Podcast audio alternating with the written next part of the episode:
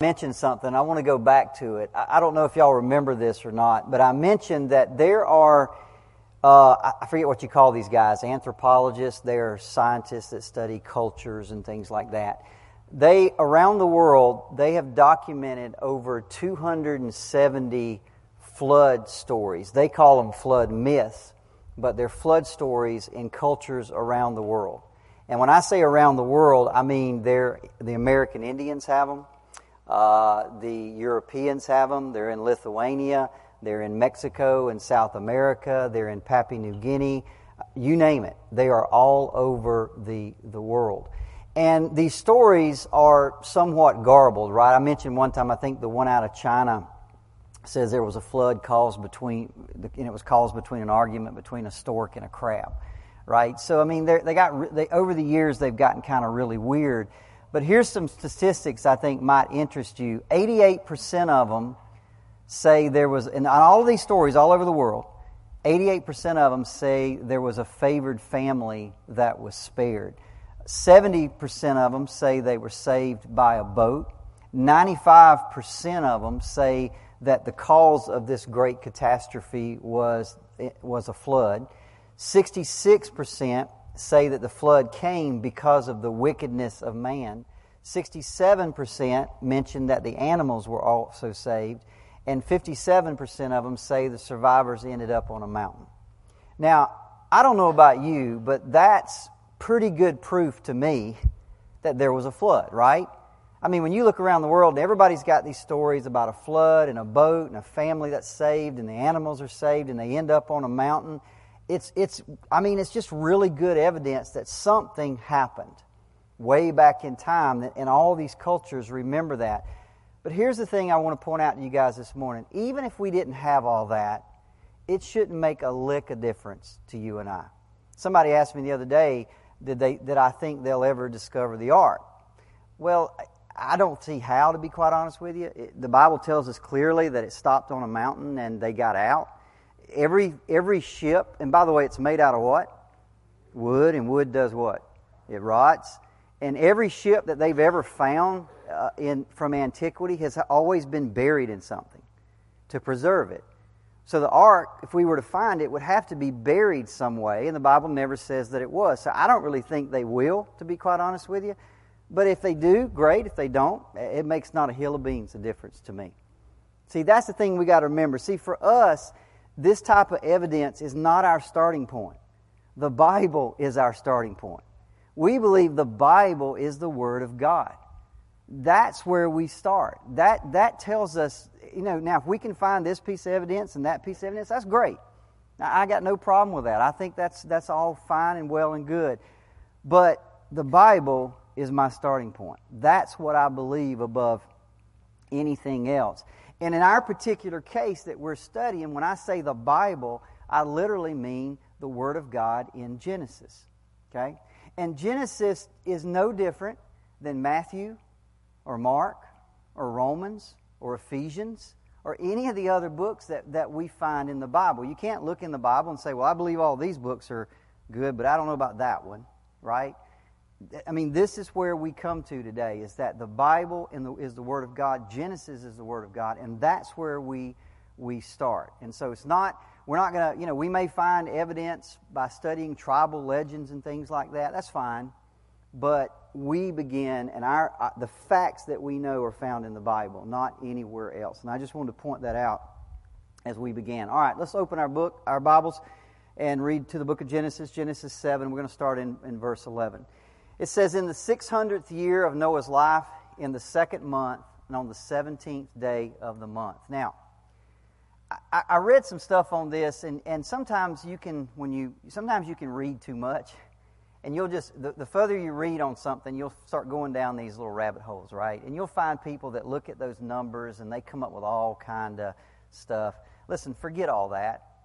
Forget all that. Let me tell you what that means. That is not a myth or an allegory. It's not a fable. It's not once upon a time. When God records something, just as He did in Matthew with, with the birth of Jesus, He says, This is when it happened. I mean, this is history. This type of dating is normal for any historical book, both in, in antiquity and even today. This is how we do it. This is when this happened. And so that's the point of this. This is history. Okay? God is going out of his way to say it happened on this particular year, on this particular month, and on this particular day. It's not once upon a time. Okay? It happened at a certain day in history. In the 600th year of Noah's life, in the second month, on the 17th day of the month, on that day all the fountains of the great deep burst forth, and the windows of heaven were open, and rain fell upon the earth 40 days and 40 nights. Now, the statement right there that I kind of highlighted in yellow, those are two, those are some very important sentences right there. Because they basically tell us where all the water came from. Okay, and we're going to go into that here in, in just a minute. But for right now, let's, let's read on. Verses 13 through 20. On the very same day, Noah and his sons, Shem and Ham and Japheth, and Noah's wife and the three wives of his sons with them entered the ark, they and every beast according to its kind, and all the livestock according to their kinds, and every creeping thing that creeps on the earth according to its kind, and every bird according to its kind, every winged creature. They went into the ark with Noah, two and two of all flesh, in which there was the breath of life. And those that entered, male and female of all flesh, went in as God had commanded him, and the Lord shut him in. The flood continued forty days on the earth. The waters increased and bore up the ark, and it rose high above the earth. The waters prevailed and increased greatly on the earth, and the ark floated on the face of the waters. And the waters prevailed so mightily on the earth that all the high mountains under the whole heaven were covered. The waters prevailed above the mountains, covering them 15 cubits deep. Now let's, let's stop right there. The Bible goes out of its way to tell us exactly how high above the mountains, which is an odd thing, right? It could have just said it covered all the mountains. But then it goes out of its way to tell you exactly it was roughly 22 and a half feet above the highest mountain. Now, why would it do that? Okay? I mean, I mean, it's got to be a reason that it would that it would tell us that. Well, Genesis, you remember, go back to Genesis 6. It tells us that the ark is how high? It's 30 cubits, right? Y'all remember that? Now, most of the times when you load a boat like that, and they've actually done studies on the ark, on its size and everything, and when you load it, it'll basically sink down about half of its height. So half the heights of 30 is 15. Everybody with me? So if you're going to be floating over a mountain, you need at least 15 cubits of clearance so that you don't, you don't rupture your hull, right? So again, that's, that's, that's a very good thing there, I think. So the ark would require 15 cubits of clearance, and that's exactly what it got.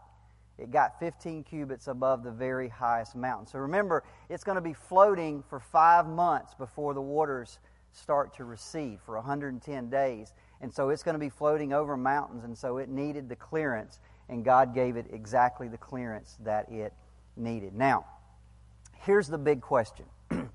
Where, now let me tell you, that is a lot of water. I mean, we're, we don't know that the mountains then, in fact, probably the mountains then we believe weren't exactly the same as they are today, but we've got mountains that are incredibly high, right? I mean, we're talking a, an unbelievable amount of water. Well, where did it come from? Okay, well, this is what we're going to talk about today. Now, to understand this, we got to go back to day two uh, of creation. So, we're going to do a little bit of review here. Let's go back to Genesis chapter 1, verses 6 through 8. It says this Then God said, Let there be a space between the waters to separate the waters of the heavens from the waters of the earth. And that's what happened. God made this space to separate the waters of the earth from the waters of the heaven and God called the space sky, and evening passed, and morning came the second day. So, what we found, you remember when we went through all this, that on the second day, God creates the atmosphere.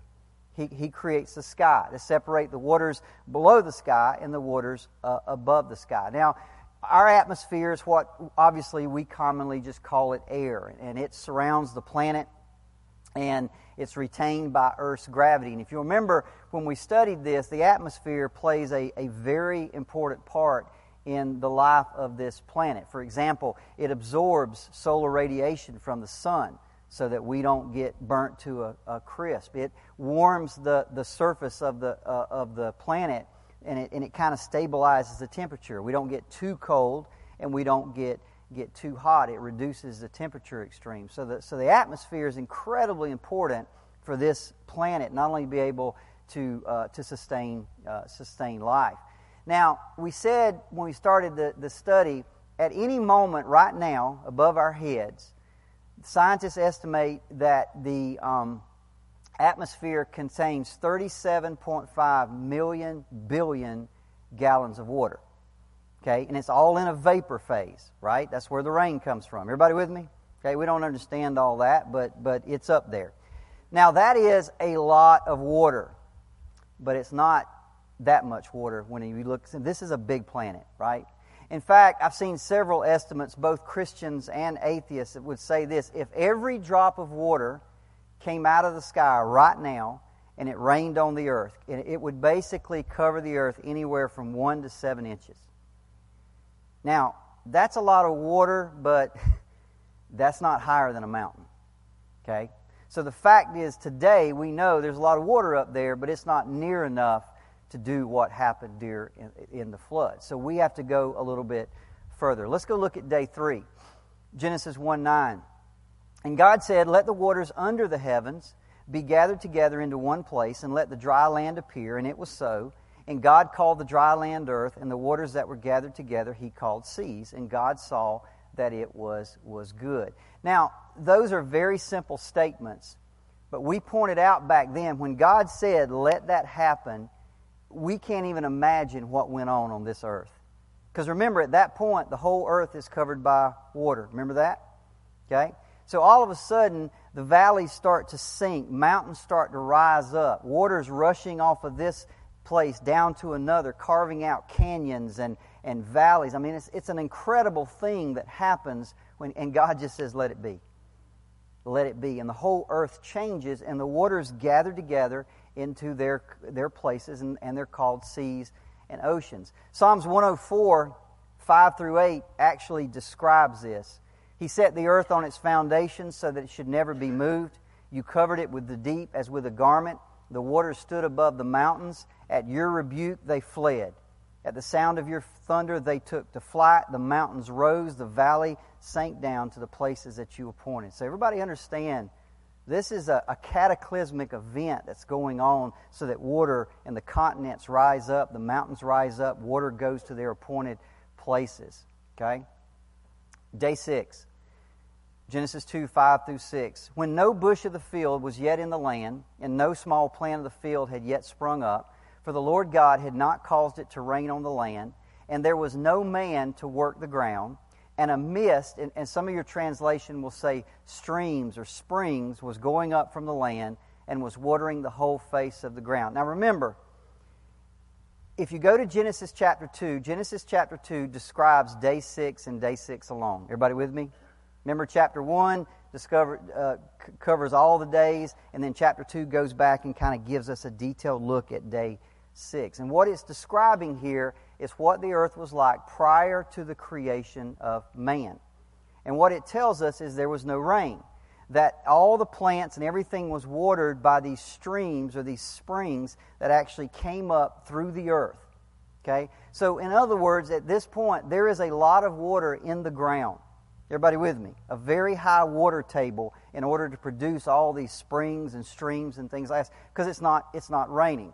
So, this is what we know at this point. There's water above the earth in the atmosphere, there's water on the earth in the oceans and the seas, and we also know there's water under the earth, which is being used to water all the, all the plants and vegetations and, and stuff like that. Let's go back to verse 11 and 12 now and see what God says. In the 600th year of Noah's life, in the second month, on the 17th day of the month, on that day, all the fountains of the great deep burst forth, and the windows of heaven were open, and rain fell upon the earth for 40 days and 40 nights. Now, what it tells us here is this there are two sources for all of this water. See, a lot of times when we think about no, we think about the flood, we think about the rain right? But we forget that it also says the fountains of the great deep were broken up. So water is not only coming from above, water is also coming from, from below. Okay? And I think that's critically important. Okay? Now, we're going to look at both of those to see what they mean. So the first one we want to look at is the fountains of, of the deep. Now, the deep in the, in, in, the, in the scripture, when, when, when scripture refers to the deep, it normally is referring to the, the great deep of the oceans. So the great deep, which is broken up here in, in this passage, is evidently speaking of these great subterranean reservoirs of water deep inside the earth. And they open up and they bring all their out. Now you may say, well, that's, you know, okay, that's interesting, and I see that. By the way, I, I, I just Googled this. I was sitting there this morning with a little bit of time. And I did a quick Google. In 2014, scientists discovered something. The Earth may have massive subterranean water reservoir bigger than all our oceans. Okay? I read another scientist thing says there's a huge underground ocean that could see scientists to this day have no clue where our seas came from. They got no idea. They got no no clue. They still can't figure it all out. So so now they're finding out, oh, there maybe there's these huge things of water underneath the the earth. Well, they could have just read Genesis and figured that out because it tells them that it's there. So there's these, and it's probably still there in, in some way even uh, today, and scientists are just discovering that. that. I think that article came from 2014. So you got all this water down in these big, deep subterranean cavities. And, and as they said, even today, probably more water than is in all of our oceans is down in the core of our planet. So, how is it released? Well, the Bible just uses the phrase broken up. They, they, they, were broken up. Well, what it's talking about here is some kind of great tectonic event. What it's talking about is, is one of two things earthquakes and volcanoes. Okay? Earthquakes and volcanoes. Now, earthquakes, we does anybody know what happens when you have an earthquake underwater? Tsunamis. We've seen that just lately. So earthquakes under the under the great deep in these subterranean cavities would have created these these huge well, it would have done a couple of things. The first thing it would have done is the water level of the oceans would have risen quickly. If you'd have had a house at uh, Alligator Point in about 10 minutes, it probably would have been underwater because all, and you just seen the tides coming up. Everybody with me? So water is just huge volumes of water are being released into the oceans, and the tide and the and they're just rising and rising and spilling out, and just basically getting anything uh, within that you know anything it, it, can. It's just overtaking the land. At the same time, as we said, tsunamis would have been occurring. These huge tidal waves would have been inundating uh, the land around them and just drowning anyone uh, very quickly who lived near uh, the bodies of water. Some scientists have even proposed that uh, what, one of the things that happened with these earthquakes is that the actual floor of the oceans would have been lifted up. Some, some, they've even got some evidence that the floor of the ocean used to be a mile down from where it is today. Now, what do you think would happen with an ocean that, whose floor raised up one mile? Where's the water going to go? It, it's got to go somewhere and so it spreads out, right? So this would cause massive flooding uh, uh, across dry areas. Volcanic activity.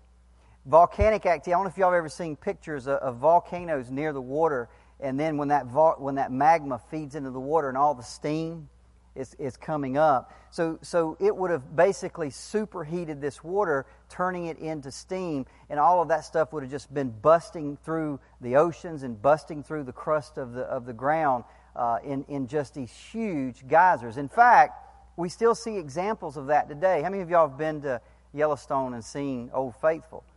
Well, that's exactly. You've got underground water, and what is what? There's a cavern down there, and it's heated by magma.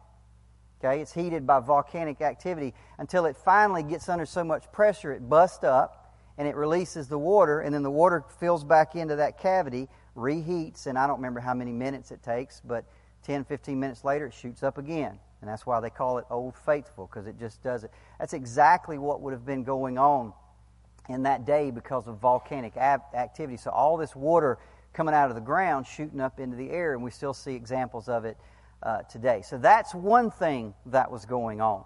The second thing is it began to rain. Now, I want to answer a question here this morning because this is a question I think that we, we see sometime. And I, One of the things I try to do when I study this is I try to answer a question as truthfully as I can. And I, one of the questions we, we read just a few minutes ago that on day two, before God created man, it said this God had not yet caused it to rain. Everybody remember that? So the question comes up had it ever rained before Noah? Remember, 1,600 years have gone by from the creation of Adam to Noah. And has it ever rained on, on the planet at that time? Well, some Christians will say, well, it hadn't rained. It says right there, God had not caused it to rain. And a lot of Christians will actually make this statement very dogmatically. Yeah, absolutely, it had not rained. And there are three passages that they use to, to, uh, to basically back this up. The first one, of course, we just read a few minutes ago. Let's read it again. Uh, remember, this is in Genesis 2. It's describing the condition of the earth before man was created. And it says this For the Lord God had not caused it to rain on the land, and there was no man to work the ground. Everybody see that? It, I, I, can tell you definitively, before man was created, it didn't rain. I can tell you that definitively because that's what it says. And a mist or stream and springs was going up from the land and was watering the whole face of the ground. Now, all that that tells us definitively is there was no rain before the creation of man. Okay, that's clear. God had not yet caused it to rain, and He hadn't yet created a man to till the ground. But to use that passage to state that rain didn't occur for another 1600 years, to me, that's a little bit iffy. In fact, if you're going to say that, it has really no more logical support than to say that, well, nobody farmed for 1600 years. But we know, we know that's not true, right? So all that really tells us is it hadn't rained before man was created. But after man, after the fall, Adam's told to go out and till the ground. We don't know for sure what happened after that. Another passage they use is this one. By faith, Noah, Hebrews 11:7, being warned by God concerning events as yet unseen, in reverent fear constructed an ark for the saving of his household. What they'll do is they say, See, he never seen rain. That's how they'll use that. He was, con- he was warned concerning events as a yet unseen. And see, he's saying God's warned him it's going to rain. He's never seen rain. Well, that could be true.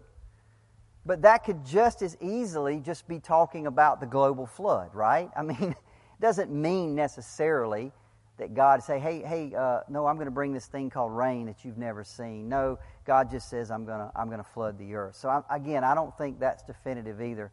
One more is Genesis 9, and we hadn't got there yet. After the flood, God comes along and says this I have set my bow in the cloud, and it shall be a sign of the covenant between me and the earth. He's talking about what? He's talking about the rainbow. Now, we know rainbows appear with rain. So if this is the very first rainbow, then this has to be the very first rain. But it doesn't say that this is the first rainbow. God just says, I've set my bow in the, in the, in the cloud, and this is going to be a sign. Doesn't mean, in fact, when you come to the New Testament, God uses wine as a symbol, doesn't He? He uses bread as a symbol and things symbolized from this point on doesn't mean he created them at that point. So the, the rainbow may have already existed, and God is just saying, hey, you see that rainbow that I've put up there? I'm going to use that from this point on as a symbol that I'll never do that again. Again, it, the Bible just never says definitively in any way in Scripture that yes, there was rain or no, there wasn't rain before Noah. Okay, so again, I think we need to be a little bit uh, careful. If you believe it didn't rain, I'm, I'm fine with that. If you believe it did, I'm probably fine with that as well. It's not a big deal. Um, but it's not one of those. Uh, somebody told me one thing. You know, don't make sure make sure when you it's a hill worth dying on, right? This ain't really a hill worth dying on, to be quite honest with you. Uh, we just can't prove it one way or another. So we need to be a little bit careful about being dogmatic about things like that. When you really read the scriptures, you'll see there's not really the definitive proof there um, that, that we need. So just be careful about making that an argument with, with somebody who maybe believes a different way. So let's go back to our question. Where does all the rain come from? I'm going to give you three uh, theories. The first one is a theory, um, and it, it's um, uh, called the vapor canopy theory. Okay? Remember what I said earlier. We know there's water up above us, yes? but there's not enough water to rain 40 days and 40 nights. It's just not going to happen. Not today. So something back then had to be different. Something about that had to be different back then. So these are some theories. The first one's called the vapor canopy. Canopy. Now, according to this theory, there was a lot more water in the atmosphere in Noah's day than, the ear, than there is today. In fact, much, much, much more uh, water. And what happened during the flood, this water va- uh, this uh, vapor canopy basically collapsed, and that provided all the rain that would have been needed uh, to rain 40 days. These just torrential rains for 40 days and for 40 nights. Now, let me give you a couple pros and cons of that theory. The pros are if there would have been more water in the canopy back then, you would have had a tropical environment all across the earth. Are you with me? Now, by the way, there's very good evidence that in those days there was a tropical environment all across the earth. You remember I told you a few weeks ago that in, in, Mon, in I think it's Lancaster County or, or Lester County, Mon, uh, Wyoming or Montana, they found palm leaves five feet wide. They discovered an alligator in 1890. I mean, it's just like Florida. And in fact, there's very good evidence, and we'll actually look at some of this next week probably. Um, there's very good evidence that there was a time when this climate on this earth was much more tropical. In fact, you can go to Siberia and you can find anim- which, which is a frozen wasteland, and you can find animals there that, that there's no way they could have lived there in that environment. It had to have been much, uh, much more tropical. So that's good evidence for this. Uh, another one is this if there would have been more water vapor in the canopy, a lot less radiation would have reached the earth. And with less radiation reaching the earth, you would have people living much longer lives. So you don't have all, I mean, one of the things that we have today with cancer, that's all mutations, right? And a lot of that's caused, you know, not all caused, but there's radiation all around us. And if we'd have had a, a vapor canopy much thicker back then, it, it would have let people live longer lives. And, and that's exactly what we saw back then. In fact, right after the flood, notice what happens after the flood. People's lives start going downhill. Something changed at the flood that people didn't live that long anymore. And it happened very, very uh, quickly. One of the cons of this, if you talk about, if you read the scientists, anytime you turn water vapor into rain, it releases heat. Okay? It's a, it's a change of state and it releases heat. If there would have been a lot of water vapor and it would have rained that much, scientists say it would have literally created so much heat it would have cooked the earth. They just say that's not possible. So there's some pros and there's some cons. Another theory that's been put forth is there was something called an ice canopy. Um, this would be kind of like everybody seeing the pictures of Venus that's got the ice rings around it.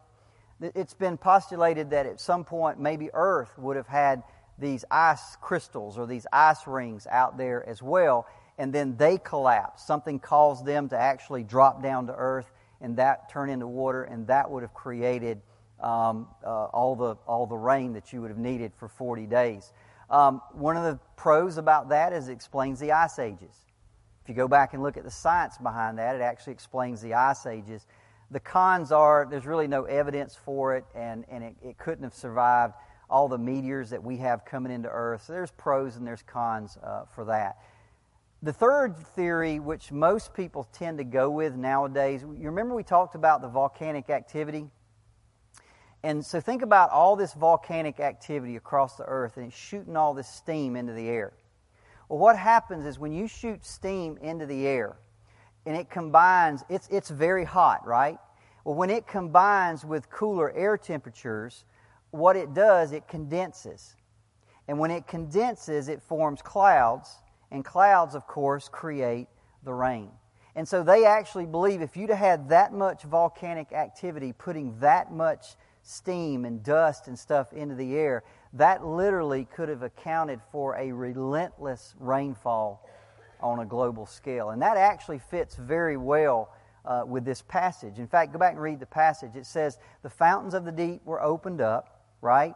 The heavens were open and it rained for 40 days and 40 nights. Almost like the two are somehow combining together to create this rainfall. Now, I got about about 13 minutes, so I want to bring this to a conclusion. There are numerous books and articles on this, and I've read, I can tell you, I'm, I'm, I'm about to reach the point where I'm tired of reading about it, ready to do something else. Um, they look at uh, geology, they look at radiation, they look at stratification of the, of the layers of the earth. They look at fossils. They look at the continents. They look at the oceans, ice caps, radiocarbon dating. It just goes on and on and on and on. And it's really interesting. Some of the science behind it is, is very, very interesting. And it's a lot of fun to speculate, okay? But in the end, this is all that we know as a fact. This is all we know as a fact. On that day, all the fountains of the great deep burst forth, and the windows of the heaven were opened, and rain fell upon the earth 40 days and 40 nights. That is a fact. It's a fact, right? I don't care. If all the other stuff is fun and nice to speculate, but this is a fact because this is the Word of God. I see, I said earlier, this is where we start. I don't go out looking for evidence and think, well, if I find enough evidence, maybe I'll believe this. No, I believe this because it's the Word of God. The evidence is nice if you got it. If it's not, it doesn't really matter to me. I believe this. So, this is the only facts that we have to go on and to stand on. Now, along with that, let me say this. I've read those books. I've got some, I've bought some, I've been buying books on Amazon and reading them, and, and I've read all that. And to be honest with you, I mean, I'm not, I don't consider myself a dumb guy, but I read those books. Half the time, I got no idea what they're talking about. They're using terms and things I just don't even know what they mean, right? So even when I try to get it, I just sometimes can't get it. I'm just not smart enough to get it. Now, here's what I want you to understand that's okay, okay? That's okay not to understand that. In fact, it seems to me when I read the Bible that God is much more interested in the why than the how. Are you with me? He's much more interested in why it happened than how it happened. Now, I wrote down he's much more interested in theology than he is in geology. Okay, he's not, he's not really interested. He just says, hey, man, I busted up the deep, I brought it from the heavens, and I flooded the earth. Let's move on. Right? That's kind of where he, where he is. Now, here's what I want you and I to understand we can be excused for our ignorance of astrophysics or geology or microbiology or genetics, but you will not be excused for your ignorance of this word. It's okay that you don't know about genetics. It's okay that you don't understand radiocarbon dating. It's okay that you don't understand genetics and stratification and fossilization. That's okay. But if you don't understand this word, that's not okay. You will be called to You won't be called to account for all that. It's not going to be, you're not going to be able to stand before God and say, God, if I could have just figured out DNA, I, I would have believed. Mm-mm. It's all about this word. In fact, John 12 45, Jesus says this I'm not going to judge you. I didn't come to judge you. The word that I have spoken is going to judge you on the last day.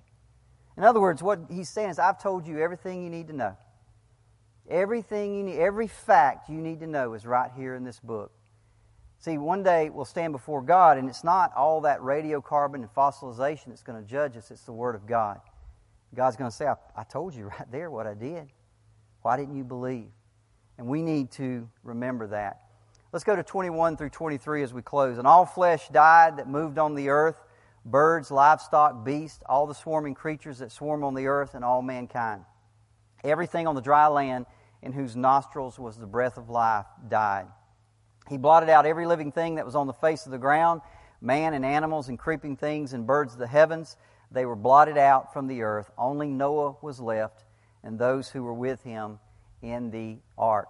Last week, uh, you remember the title of our lesson was The Open Door. And we talked a lot about judgment. Y'all, y'all remember that, that lesson. And, you know, and that's, that's okay. And we should talk about that because that's part of this story is what it's about. You know, when Hollywood made them, how many of y'all seen Noah, the, the movie? Have any of y'all ever seen that? You know, when, when you watch that movie, Hollywood loves that part of it, right? If you watch that movie, it was all about the judgment, right? It was all about violence and destruction. If you, it was all about, you know, babies being torn out of their mama's arms and families drowning and hanging on. I mean, it was just all this violence and destruction and death. And Hollywood loves that kind of stuff. But here's what you and I have to remember there's another side of that story, and that is the saving grace of God. Don't, don't focus, you know, the judgment is real. So we should focus on that, but don't miss the other side of the story. As there were eight people saved. Let's don't lose sight of that. I mean, those who trust in God will be saved. That's grace, right? And we need to remember that. Look at verse 24. And the waters prevailed on the ark 100 uh, I'm sorry, the waters prevailed on the earth 150 days. I, I thought I'd point this out to you. The, the Hebrew word there is gabar, G A B A R, and it is a word for a military victory. You would say one army prevailed against another. That's the word that's being used here. The idea here is the waters triumphed, the waters overcame, the waters conquered. In other words, when they came over this, when the waters moved over this land, nothing stood in their way. And we can understand that terminology, right? I mean, you can turn on your TV, and anybody's ever seen the power of a flood, even maybe if you live down near the water, you've seen it at your own house or uh, you see it on TV. You can take a flood just a few feet deep, and it will destroy buildings. It will pick up cars and buses and airplanes and just move them like they're toys. It will destroy everything in its sight. And that's just, can you imagine what a flood that's as high as the mountains uh, would have done? Okay, that is an invincible quantity of water that would have destroyed everything in its path. So it rains for 40 days, and at the end of 40 days, it stops. Um, uh, uh, at some point, the water gushing up from below the earth would also have stopped. It doesn't say necessarily it stopped on the 40th day, but it would have stopped as well. And then for 110 days, the waters of the flood uh, prevail upon the earth. So they're out there floating basically for, for, uh, for, for five months 40 days, 150 days, 40 days on the ark, and another 110 days waiting for the waters uh, to go down. They spend on the um, ark. Now, next week, uh, we're going to, I haven't made up my mind yet whether I'm going to move to chapter 8 or whether I'm going to stay a little bit longer here and talk about the floods. I'll, I'll figure that out maybe tonight sometime. So, right now, I'm, I'm, I'm kind of planning on talking some more about the flood. Um, but if you want to read ahead into chapter 8, uh, you can do that as well. Let's pray. Father,